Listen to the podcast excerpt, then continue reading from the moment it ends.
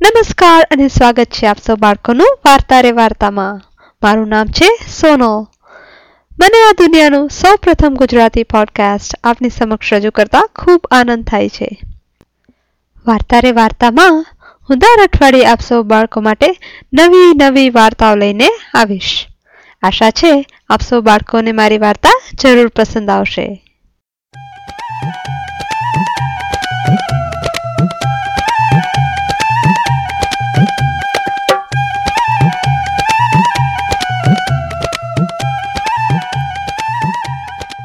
વાર્તા રે વાર્તામાં મારી સાથે આજે છે મારો નેફ્યુ હર્ષ અને મારી નીસ નિકી સોનુ ફઈ સોનુ ફઈ વાર્તા કરશો? સોફાઈ સોફાઈ વાર્તા કરશો? શ્યોર ઓ બોય બોય સોફાઈ વાર્તા કરે છે હર્ષ. ઓકે તો હર્ષ નિકી તમને કઈ વાર્તા સાંભળવી છે? અને મંકીની. મંકીની? ઓકે તો આજે હું તમને એક મંકીની વાર્તા કરીશ. એક મોટું જંગલ હતું. હા એમાં એક મોટું તળાવ હતું. તળાવના કાંઠે ઊંચા ઊંચા ઝાડ હતા. આ ઝાડ પર એક વાંદરાનું ટોળું રહેતું હતું. વાંદરા આખો દિવસ હુપા હુપ હુપા હુપ કરે. એક ઝાડ પરથી બીજા ઝાડ પર કુદમ, કુદી કરે. ટોળામાં તો આમથી તેમ ફર્યા કરે ને તેમથી આમ ફર્યા કરે. ઝાડના મીઠા મીઠા ફળ ખાઈને એ લોકોનું પેટ ભરે. તરસ્યા થાય ત્યારે તળાવનું પાણી પીએ. ઝાડના છાયા બેસીને વાતો કરે. રાત્રે પણ બધા વાંદરા ઝાડ પર સૂઈ રહે. વાંદરાના આ ટોળામાં નાના નાના બચ્ચાએ હતા. આ બચ્ચા ભારે તોફાની હતા. આખો દિવસ તોફાન કર્યા જ કરે. વૃક્ષો ઉપર કુદા કુદી અને દોડા દોડી કર્યા કરે.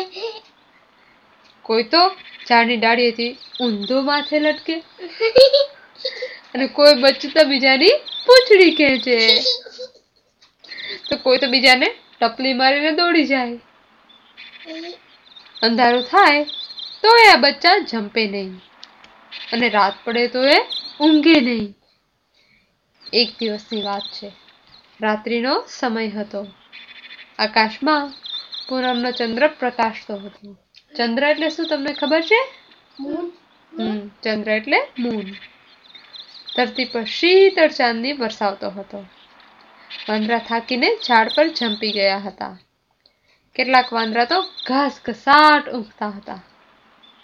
પરંતુ પેલા જે બચ્ચા હતા ને, એ તો બધા જાગતા હતા.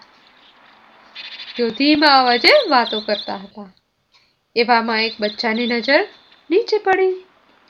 તેણે તળાવના પાણીમાં જોયું તો અંદર ચાંદો. ઘડી પર તો એના તરફ જોયું જ રહ્યું. પછી મનોમન બોલી ઉઠ્યું. નક્કી આ ચાંદો પાણીમાં પડી ગયો લાગે છે.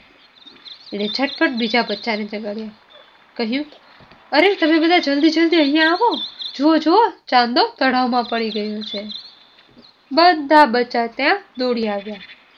ઝાડ પરથી તેમણે તળાવમાં જોયું. શાંત ચંદ્રનું પ્રતિબિંબ દેખાતું હતું. બચ્ચા કહે, અરે, આ તો ચાંદો જ છે. એક બચ્ચું કહે, ના ના આ કઈ ચાંદો નથી. આ તો સરસ મજાનું ફળ છે. બીજું બચ્ચું બોલ્યું, ચાંદો હોય કે ફળ? એને પાણીમાંથી જલ્દી તો બહાર કાઢો. પણ એને પાણીમાંથી શી રીતે કાઢવો? સૌ ઘડી પર વિચારમાં પડી ગયા. એટલામાં એક નાનું બચ્ચું બોલ્યું મને એક સરસ યુક્તિ સૂચે છે. યુક્તિ. Means idea he got an an એક વાંદરો ઝાડની ડાળી પકડીને લટકે બીજો વાંદરો એની પૂંછડી પકડીને નીચે લટકે. એમ કરતા કરતા આપણે છેક પાણી સુધી પહોંચીશું. અને ચાંદાને પકડીને બહાર કાઢીશું. બધા વાંદરાને આ યુક્તિ ખૂબ જ ગમી ગઈ. કેટલાક બોલ્યા વાહ વાહ કેવી મજાની યુક્તિ છે. કામ પણ થશે અને ગમત પણ પડશે. ગમત એટલે? ગમત એટલે ફન રાઈટ વાંદરા તો વાંદરાને તો એવું જ બધું કરવું હોય આખો દિવસ. તોફાન મસ્તી. યોજના નક્કી થઈ. પછી તો વારસી એક મોટું બચ્ચું ડાળી પકડીને નીચે લટક્યું. તેની પૂંછડી પકડીને બીજું બચ્ચું લટક્યું. અને બીજાની પૂંછડી પકડીને ત્રીજું બચ્ચું લટક્યું.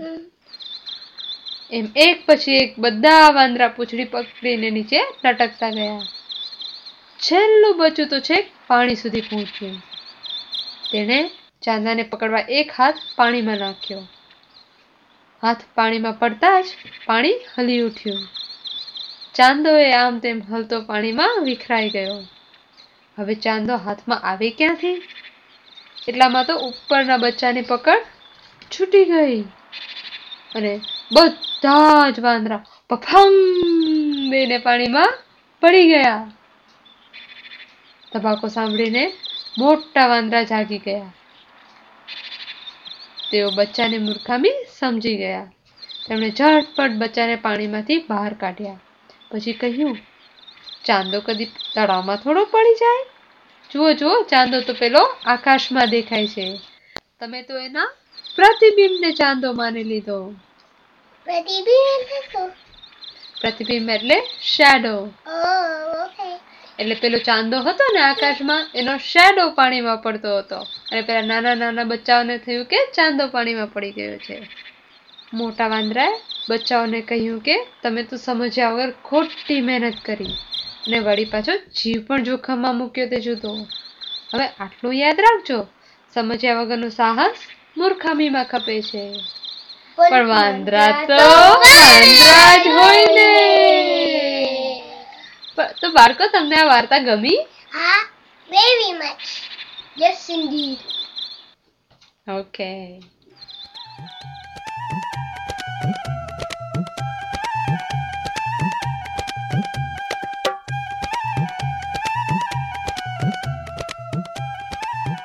તો બાળકો આજે હું તમને એક વાર્તા કરીશ જેનું નામ છે આભ પડ્યું આભ એટલે શું ખબર છે?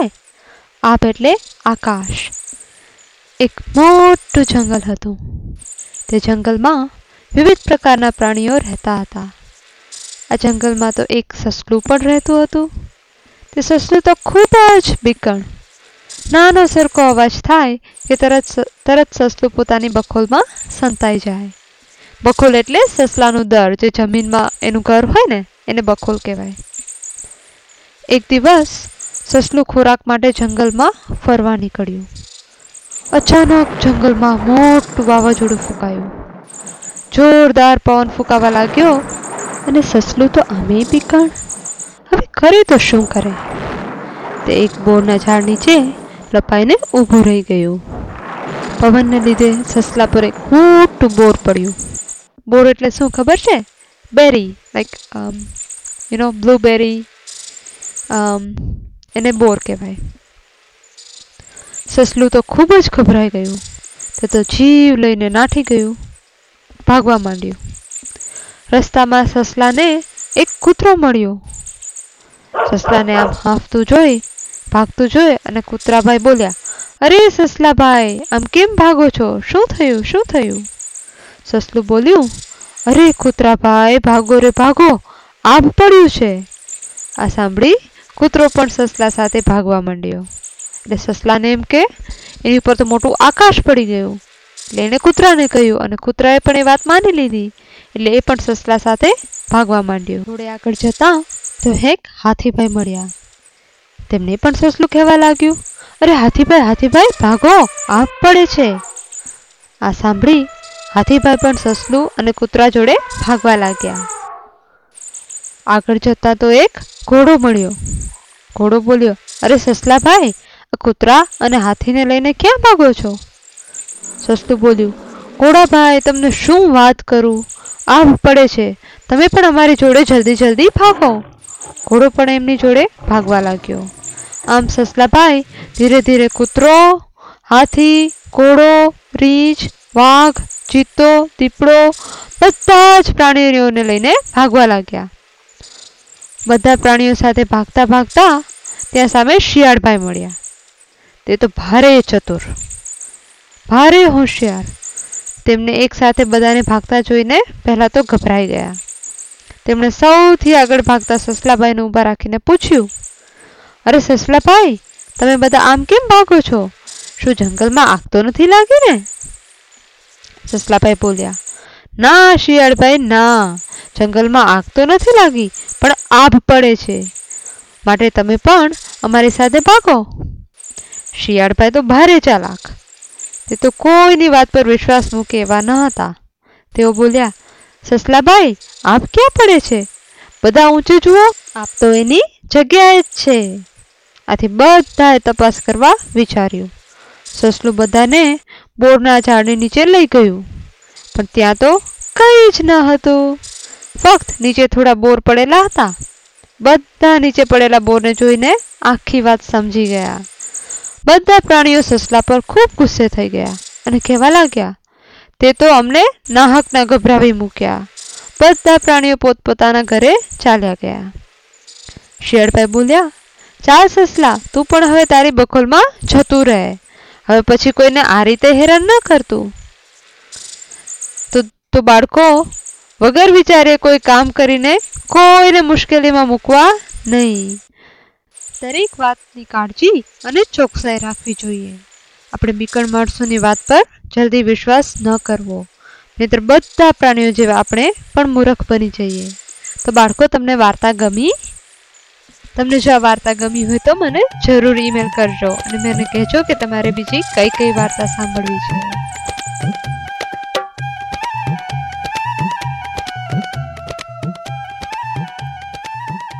બાળકો આપ સાંભળી રહ્યા છો વાર્તા રે વાર્તા. તો બાળકો, હવે હું તમને જે વાર્તા કહેવા જઈ રહી છું, એનું નામ છે કુવાની ચોકી ધ્યાનથી સાંભળજો. એક જંગલમાં નાનું સરખું ઝરણું વહે. આ ઝરણું ચોમાસામાં તો છલકાઈને નદી જેવડું થઈ જાય અને શિયાળામાં ફરીથી ઝરણું બની જાય. પણ જ્યારે ઉનાળો આવે ને, ગરમી પડે ત્યારે એ ઝરણું સાવ સુકાઈ જાય. જંગલમાં બધા પ્રાણીઓને ઉનાળામાં પાણી માટે ખૂબ જ હેરાન થવું પડે. પાણી માટે તેમને ગમે ત્યાં ભટકવું પડતું હતું. એક દિવસ જંગલના બધા પશુ પક્ષીઓની સભા ભેગી થઈ અને બધા ભેગા થઈને વિચાર્યું કે આપણા બધાને ઉનાળામાં પાણી માટે ખૂબ જ હેરાન થવું પડે છે. જ્યારે ચોમાસામાં ઝરણું મોટી નદી જેવું બની જાય છે. ત્યારે આપણે પાણી વહી જાય છે. માટે આપણે એક કૂવો ખોદીએ એટલે કાયમ માટે આપણને પાણીનું સુખ થઈ રહે. બધાને આ વાત ગામી ગઈ. કૂવો હોય તો એમાં પાણી સંચવાઈ રહે ને? કૂવા માટે એક જગ્યા નક્કી કરવામાં આવી. ચકલીથી માંડીને હાથી સુધી દરેક કૂવો ખોદવામાં મદદ કરવા લાગ્યા. અમુક ખોદેલી માટી દૂર ફેંકવા લાગ્યા. આમ, કૂવો ખોદવાનું કામ રાત દિવસ સતત ચાલ્યું. થોડા દિવસમાં કૂવો ખોદાઈ ગયો અને તેમાંથી પાણી નીકળવા લાગ્યું. બધા પશુ પક્ષીઓ તો આનંદથી નાચવા લાગ્યા. બધાની મહેનત ફળી ગઈ હતી. પરંતુ આ કૂવો ખોદવામાં એક શિયાળે મદદ ન કરી. તે ખૂબ જ લુચ્ચું હતું. તેને તો વગર મહેનતે જ પાણી પીવું હતું. કૂવો ખોદાયા પછી બધાએ નક્કી કર્યું કે શિયાળને પાણી પીવા દેવું નહીં. અને રોજ રાત્રે કૂવા પર ચોખ્ખી કરવી, જેથી તે રાત્રે પણ પાણી ન પી શકે. કૂવાની ચોખ્ખી કરવા માટે પ્રથમ વારો પોપટભાઈનો આવ્યો. બરાબર મધરાતે કૂવા પાસે કોઈ હતું નહીં, ફક્ત પોપટભાઈ કૂવાની પાસે ફર્યા કરતા હતા. તેવા સમયે શિયાળ કૂવા પાસે આવ્યું અને છાનું માનું પાણી પીવા લાગ્યું. ત્યાં તો પોપટભાઈ બોલ્યા, અરે શિયાળભાઈ ખબરદાર તમે જો પાણી પીધું તો. જો પાણી પીશો, તો બૂમા બૂમ કરી મૂકીશ. અને બધા પ્રાણીઓ ભેગા થઈ જશે. અને તમે નાહકના પીટાઈ જશો. જો પાણી જ પીવું હતું, તો કૂવો ખોદવા કેમ ના આવ્યા? હવે તમને કોઈ પણ સંજોગોમાં પાણી પીવા નહીં મળે. શિયાળભાઈ બોલ્યા, હું કંઈ પાણી પીવા નથી આવ્યો? હું તમારી માટે થોડી પાકી પાકી બદામ લાવ્યો છું. પોપટભાઈને તો બદામનું નામ સાંભળતા જ મોંમાં પાણી આવી ગયું. તે બોલવા લાગ્યા, ક્યાં છે બદામ? પેલા ઝાડની બખોલમાં મૂકી છે. પોપટભાઈ તો ચોકી કરવાનું છોડી ને ઝાડની બખોલમાં ગયા. ત્યાં તો તેણે મીઠી મીઠી બદામો જોઈ અને તે ખાવા માંડ્યા. જ્યારે બીજી બાજુ શિયાળ તો લપાલપ પાણી પી ગયું. સવારે બધા પ્રાણીઓએ કૂવાની આસપાસ શિયાળના પગલાં જોયા. બધાએ પોપટભાઈને પૂછ્યું, હે પોપટભાઈ, આ કૂવાની આસપાસ શિયાળભાઈના પગલાં દેખાય છે? શું રાત્રે શિયાળભાઈ પાણી પીવા આવ્યા હતા? પોપટભાઈ તો ગભરાઈ ગયા. તેમને થયું કે જો સાચી હકીકત કહી દઈશ, તો બધા જ મને ઠપકો આપશે. એટલે તેણે વાત બદલી નાખી અને કહેવા લાગ્યા કદાચ મને રાત્રે ઝોકું આવી ગયું હોય અને તે સમયે શિયાળભાઈ પાણી પીને જતા રહ્યા હશે.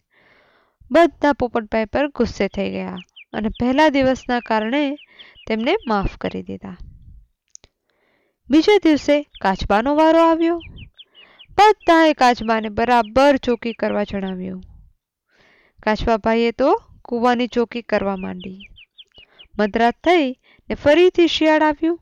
અને કાચબાભાઈને કહેવા લાગ્યું, કાચબાભાઈ, તમે બદામ ખાશો? હું તમારા માટે પાક્કી પાક્કી બદામ લાવ્યો છું. કાચબો બોલ્યો, મારે બદામ નથી ખાવી. તું પાણી પીવા માટે મને બદામની લાલચ આપે છે? એથી ભાગે છે કે નહીં? બધાને બોલાવીને તારા હાડકા ખોખરા કરાવી નાખીશ. શિયાળ બોલ્યું, કાચબાભાઈ, તમે તો ના હકના મારી પર ગુસ્સે થાવ છો. હું તો પાણી પીવા નહીં, પણ તમારે માટે મીઠી મીઠી બદામ લઈને આવ્યો છું. તે પેલી બખોલમાં મૂકી છે. એકવાર તમે ચાખી તો જુઓ. કાચબાને ખ્યાલ આવી ગયો કે શિયાળ મને બદામની લાલચ આપે છે. તેને થયું કે આ જ રીતે એણે પોપટભાઈને પણ બદામની લાલચ આપી પાણી પી ગયું હશે. કાચબાભાઈને થયું કે આજે તો શિયાળને પાઠ ભણાવવો જ પડશે. નહીતર તો રોજ આ રીતે આમ કર્યા રાખશે. આમ વિચારી તે તો બૂમા બૂમ કરવા લાગ્યા. થોડી વારમાં જ બધા કૂવા પાસે દોડી આવ્યા અને શિયાળભાઈને જોતા જ તેમને મારી મારીને અધમુવા કરી દીધા. તો એટલો માર પડ્યો કે કૂવાની દિશામાં તો જોવાનું એ ભૂલી ગયા. બસ એમ કહેવાય છે કે ત્યારથી જ કૂવાની ચોકી કાચબો કરતો આવ્યો છે. તો બાળકો કદી કામ ચોરી કરવી ના જોઈએ.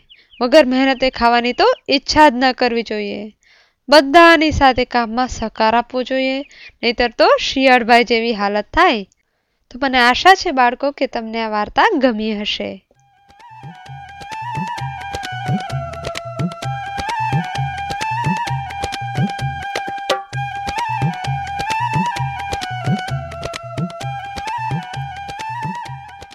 તો બાળકો, આવતા અઠવાડિયે મળીશું નવી નવી વાર્તાઓ સાથે. આવજો!